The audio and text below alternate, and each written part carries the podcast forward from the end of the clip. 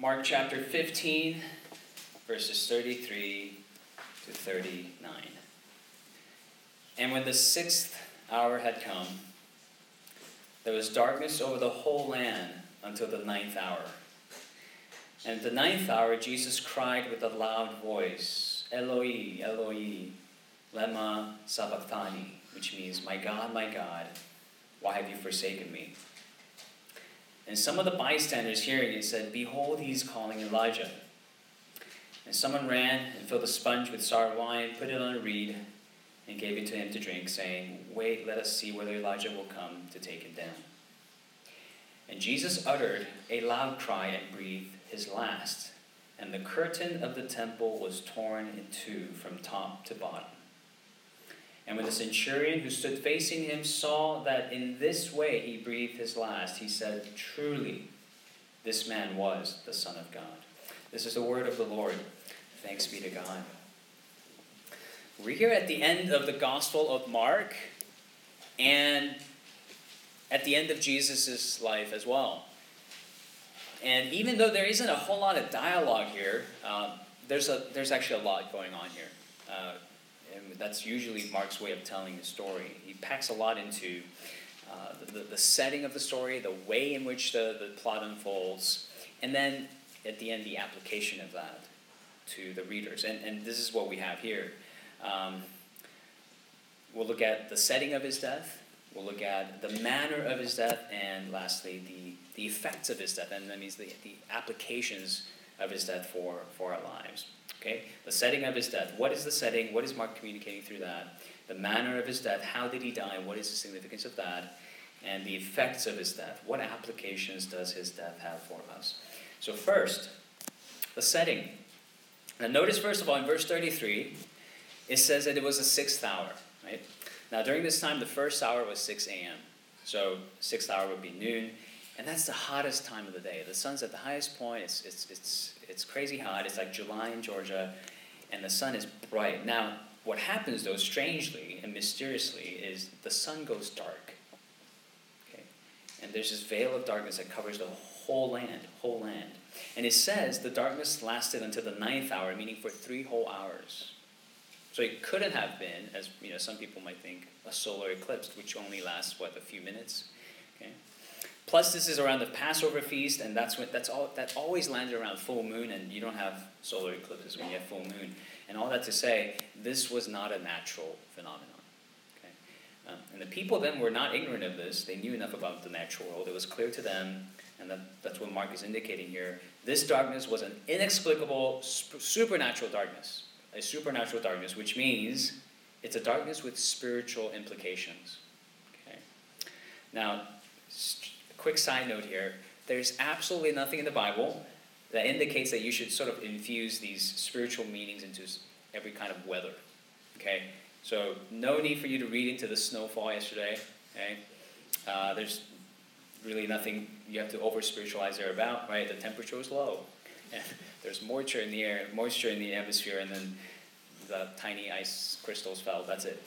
Um, but this event in Mark 15 it's not natural like that. Okay, Mark's bigger point is think about the spiritual meaning, this very, very spiritual event, this very non-natural event. Okay, and he's speaking, of course, to the Jews who were the first to witness this, um, because they would have known the allusions here, the allusions to the Old Testament prophecies concerning this very setting. Okay, there are Old Testament prophecies that are very clear about this darkening of the sun, accompanied by the coming of God's judgment upon evil, and that judgment falling upon a certain someone. Okay, that's all throughout the Old Testament. So, give you an example.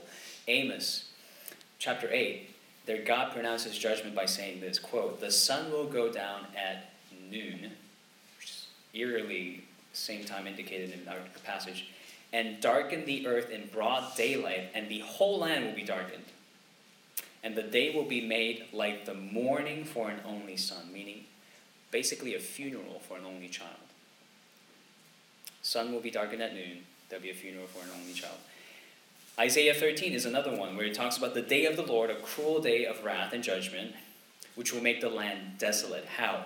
The stars will not give their light, and the sun will be dark at its rising. The sun, when it's supposed to be at its highest point, at its rising, will be dark, and God will punish the world for its evil. Okay, you see where Mark is pointing us to with all this, with this, with this setting alone, to all these Old Testament prophecies. He's not just saying, see what an amazing supernatural event this is. He's saying, see how Jesus is supernaturally fulfilling all these Old Testament prophecies. So, just in that alone, without any sort of human agents, without any spoken dialogue, Mark is showing us how the scriptures are being fulfilled here at the setting of the cross, the setting of Jesus' death, and how this climactic event has always been anticipated in the Old Testament. Okay, he's showing us essentially how Jesus is the common thread that weaves through the entirety of Scripture. Jesus is the one prophesied in Amos. Jesus is the one prophesied in Isaiah. In fact, he is, from very beginning, the offspring of Eve who will crush the head of the serpent. He's the son of David who will rule in God's eternal kingdom. He's the ancient of days prophesied about in Daniel. He's the great light that shines in the darkness prophesied in Isaiah. He's the spotless animal without blemish that was offered on every single altar. And he's a perfect priest, prophet, and king that the people of God have always needed and never got from fallen humanity all of the scriptures, all of Israel's history, was always pointing to Jesus. And that's why like John chapter 5, for example, Jesus says to the Jews, You diligently study the scriptures, but you don't understand. It's all testifying about me.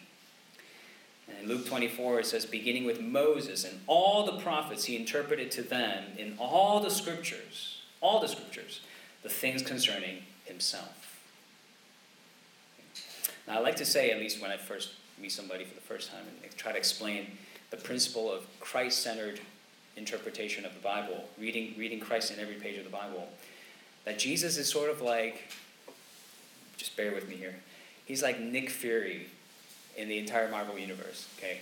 He was there in the very first Iron Man movie, in the post credit scene, Samuel Jackson. Boom.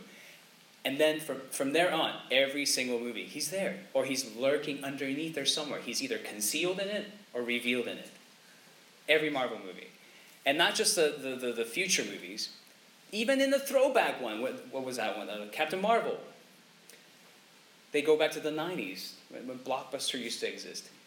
Guess who's there? Nick Fury is there. He's everywhere, right? He's the, he's the glue, as it were, that sort of holds this Marvel universe together.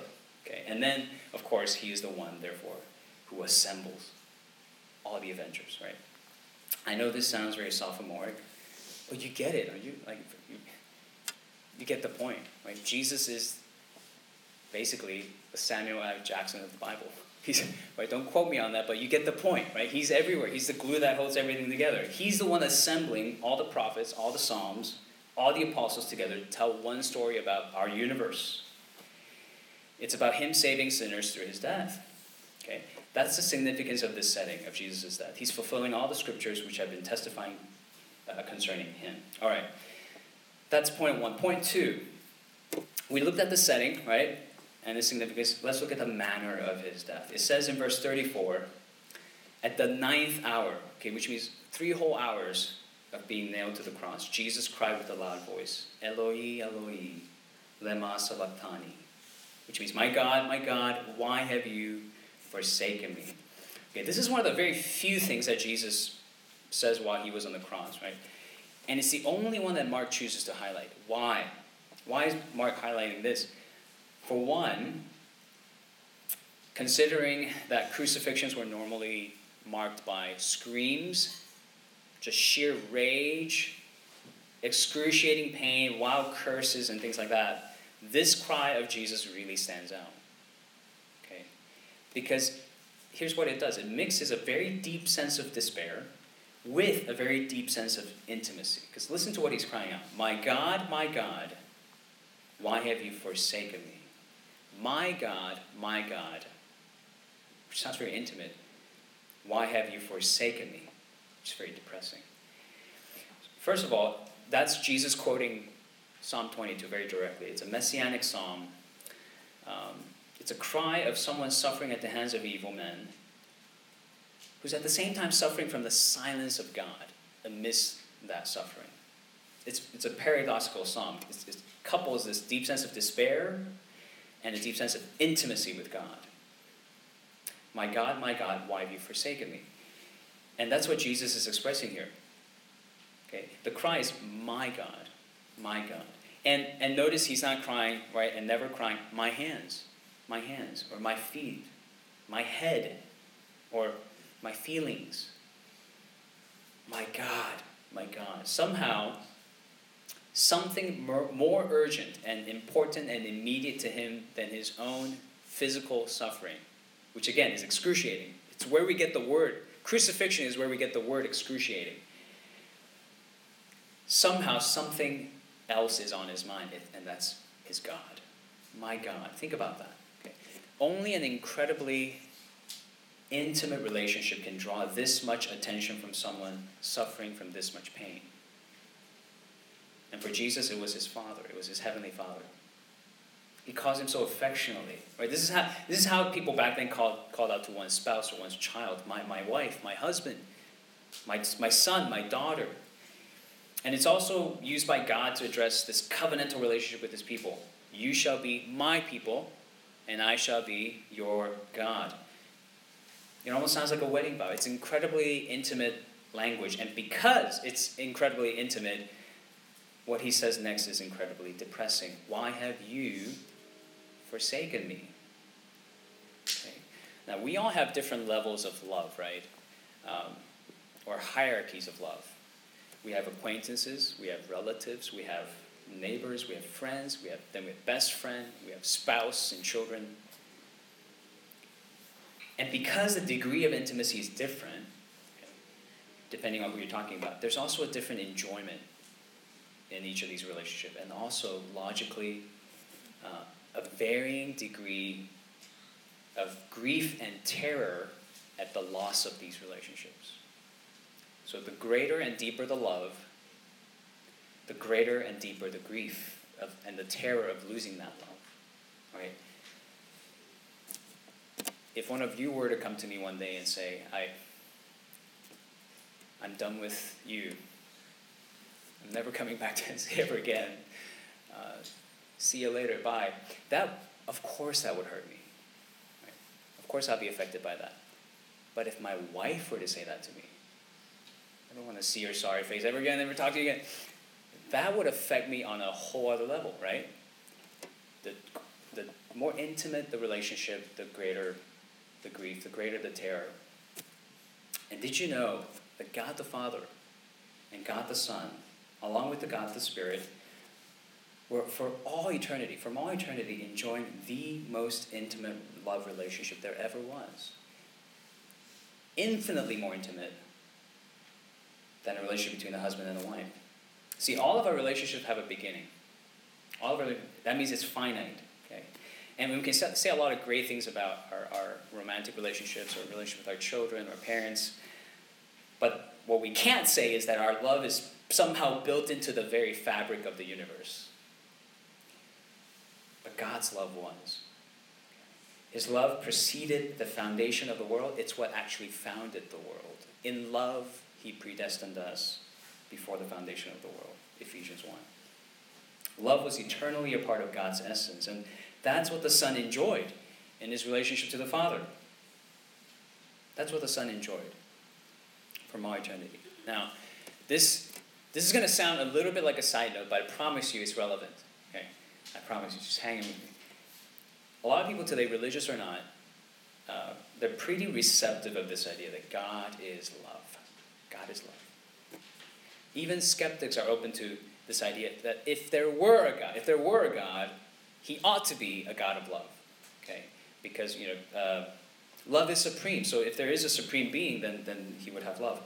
And then the, the argument would take up this conclusion, which is it's wrong to say, therefore, that the Christian conception of God is the only correct one and everyone else is wrong. That's not loving.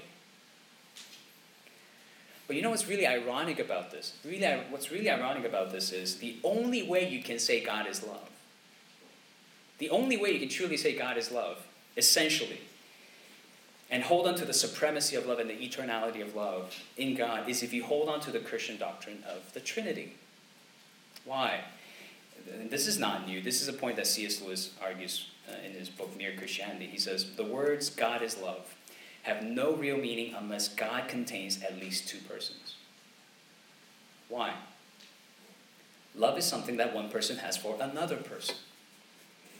And if God was a single person, then before the world was made, he was not love. At best, he was a narcissist, a lover of oneself.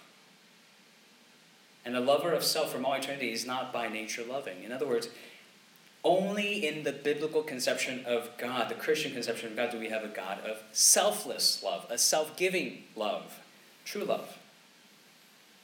A God who isn't needy and lonely and therefore creates in order to be loved, but a God who is from all eternity a community, a tri community, a community of three, selflessly loving the other. So you can't have it both ways. You, uh, either you give up on the idea that God is essentially love and love is supreme, or you hold on to that along with, along with the understanding of a triune God. Okay, what's the relevance of this to our passage today? Everything, everything. Because what we see at the cross of Jesus and his death is this eternal fellowship between God the Father and God the Son being severed. Do you understand this? What's happening here? Jesus is suffering something no one has ever had to suffer or can ever suffer. It's an infinitely greater loss than any loss suffered by anyone. This eternal fellowship between God the Son and God the Father is being broken. And one theologian commenting on this says, Notice his cry is, My God, my God, not my Father, my Father. Meaning, he's here being robbed, at least of the consciousness, the consciousness of his divine sonship, as if he has lost that title for the very first time, that identity for the very first time. He can no longer say to his Father, Abba, See, the manner of Jesus' is that, therefore, is, is not just physical. You see, it's spiritual, it's relational, it's eternal, even in a sense. It comes with an eternal weight, a consciousness of an eternal loss.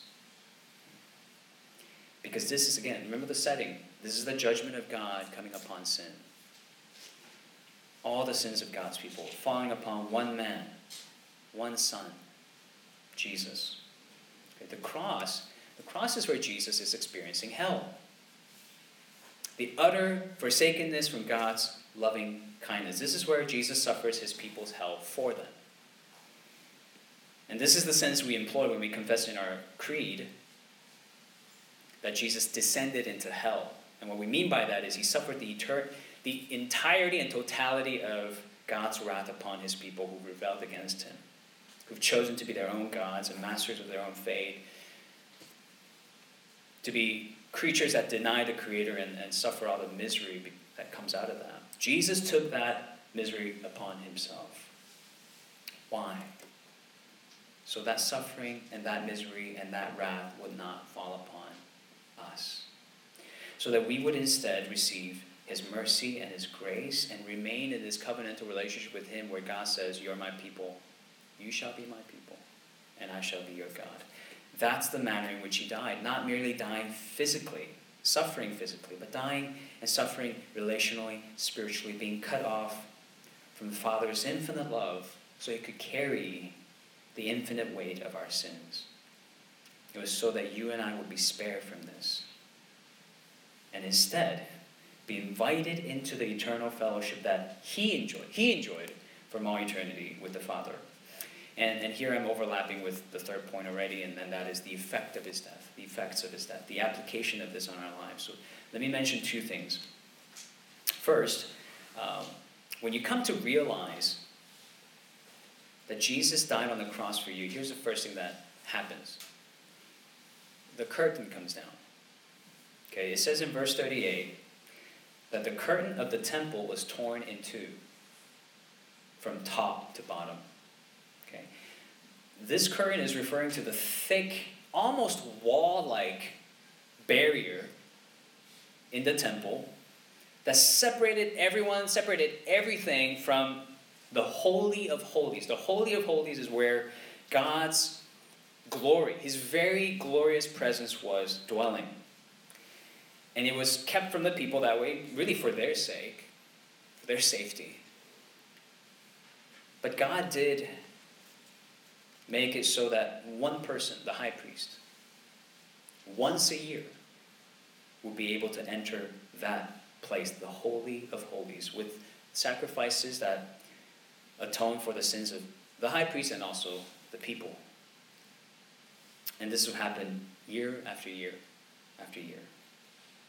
So this current would be this reminder constantly to the Israelites the chasm between a holy and righteous God and a sinful and guilty humanity. And that curtain, that curtain is torn in two at the moment of Jesus' death. That barrier between the Holy of Holies and an unholy people is torn in two. And notice how it's torn into. From where to where? It's from top to bottom. Meaning what? What does that tell us? It tells us it's God doing the tearing. It's top down.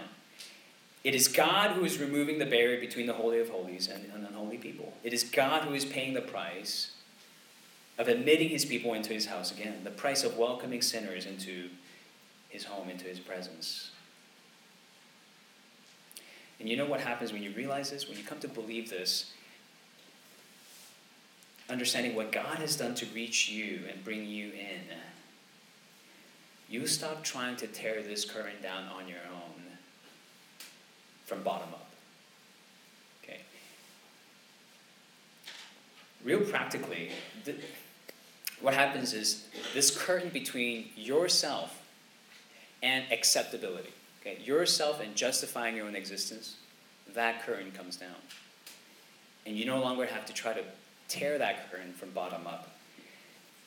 This attempt, for example, to deal with your own sense of deficiency, whatever that may be, your sense of inadequacy, your sense of shame and guilt before people and before God, that, that ends.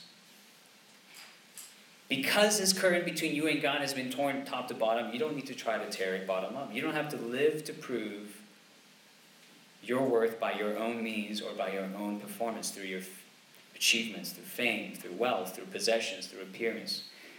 See, that's bottom up. Stressing about that, being anxious about that, being perfectionistic about that, and workaholic about these things, that's our attempt to tear this curtain between us and acceptability bottom up that ends when you have the cross. You no longer live in the world without the cross. You know how the Jews try to live bottom up? By keeping the law.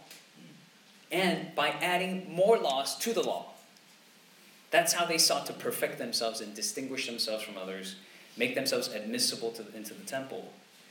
But the Bible says, For by works of the law no human being will be justified and that the law was really but a shadow, a shadow of the good things to come, not a true form of reality. That it can never, by the, the many sacrifices offered at the temple, make perfect those who draw near, it says in Hebrews. So, what does God do? He makes a way, He makes a better way. The author of Hebrews tells us He makes a way for God's people to lose the shadow of acceptance and actually acquire the reality of acceptance Okay? grab onto the full reality of full acceptance. How? By gifting us the righteousness of his Son, of Jesus Christ. So we will be acceptable to him as Jesus has been acceptable to the Father from all eternity. And so it says, this makes Jesus the better high priest, who brings us into a better temple through a different curtain. What is the different curtain? His flesh. See, his flesh was torn in two so that we would enter now into the fullness of God's presence. It blows open the Holy of Holies and extends that invitation to us. By his own offering of his own life, he dies for God's people once and for all, and he does away with all the, all the offerings, all the burnt offerings, all the animal sacrifices, all the law keeping in order to perfect yourself. The shadows of our performance they fade away, fade into the background when we grasp onto the reality of Christ's performance. Therefore, brothers, since we have confidence to enter the holy places by the blood of Jesus, by the new and living way that He opened for us through the curtain that is through His flesh, and since we have a great priest over the house of God, let us draw near with a true heart in full assurance of faith, with our hearts sprinkled clean. You see what can happen at the cross when you when you trust in him, when you believe in him, you can enter this holy of holies where the presence of God is with a new heart, with a heart sprinkled clean. Your heart becomes clean, and by clean it means clean enough for God to dwell in. In other words, you become the new Holy of Holies. You become the new temple of God, the dwelling place of God. How do we know we have this heart? It, it changes your performance mentality? Because the curtain has been torn bottom down. You go from saying, right, your old heart, your old heart used to say, I really want to sin, but I shouldn't. Okay? That's, that's a performance mentality. I want to sin, but I shouldn't, so I, I'm going to try not to. Here's what the new heart says. Here's what a heart sprinkled clean says. You know, I really could sin, but I don't want to. I really could sin, but I don't want to. And that's a heart change. That's a, that's a change in your desire. That's a heart that's become the temple of God. God says, his dwelling place will be with us, and that means fundamentally our hearts. Do you not know that your body is a temple of the Holy Spirit within you, whom you have from God? See, when you put your faith in Jesus, you don't just receive forgiveness, you become the Holy of Holies, the very dwelling place of God. And, and here's the last thing I'll say about this, and then we'll close. We, the church, as an assembly of such people, we are now, we are now the temple of God, and we have the obligation and really the privilege of welcoming others the way Christ has welcomed others into his Holy of Holies. Jesus Christ brought us into his Holy of Holies so that we would do the same for others. You notice in our passage today, who gets into the kingdom immediately after the curtain is torn? It's somebody nobody's ever expected. It's, it's a centurion. He's the one who professes that Jesus is truly, he's truly the Son of God. Do you remember how the Gospel of Mark began? Chapter 1, verse 1, the beginning of the Gospel of Jesus Christ, the Son of God. And from there on, chapter 1, verse 1, until now, no one, no disciple, no follower of Christ has made this profession about Jesus that he is the Son of God. At this most climactic moment, when this this beginning thesis is now being now being fulfilled full circle it's going back to full circle where jesus is recognized as the son of god that climax is not met by one of his disciples. It's not met by a high priest. It's met by a gentile and not just any gentile. A serial killer gentile a oppressor of the israelites kind of gentile. The holy of holies is now open to him. The kingdom of god is open to him Implying what? Jesus, see, he has not only removed the barrier between God and his people, he's removed the barrier between his people and their neighbors, even their enemies. The call here for us is for us to open up our, our lives, our holy of holies, to receive, to love, to, to reach out to our neighbors and even even our enemies, those who are Gentiles to us. We have to continue Jesus' mission of seeking and saving the lost and bringing them into the Holy of Holies. And I want to encourage you to start here with this thought. You know, how can you apply this even, even more specifically? You know, think about this. How, how, can you, how can you go about bringing to this community, our church, not the rest of you, but the best of you. That's how you recognize this as the Holy of Holies. And if your Holy of Holies has been your career, if, if that's been your family, your studies, your romantic relationship, if these areas have gotten the best of you, consider transferring it here now. So you make this place where your neighbors and friends and family would come and receive, again, not the rest of you, but the best of you. Because that's what Jesus gave you through his death. Not the rest of him, but the best of him, his everything. And we owe him that. That should be our proper response. Let's pray. Our Heavenly Father, we thank you for your Son. We thank you for his death. We thank you for your covenant with him to redeem a sinful people, a sinful humanity that you've chosen out of your own love. We don't deserve it, we can't earn it, we can't work for it, but you have graciously brought it down to us. You have torn the curtain top to bottom. Free us, Lord. Free us from all of our attempts to be accepted, to be justified, to be recognized, to be loved. Bottom up.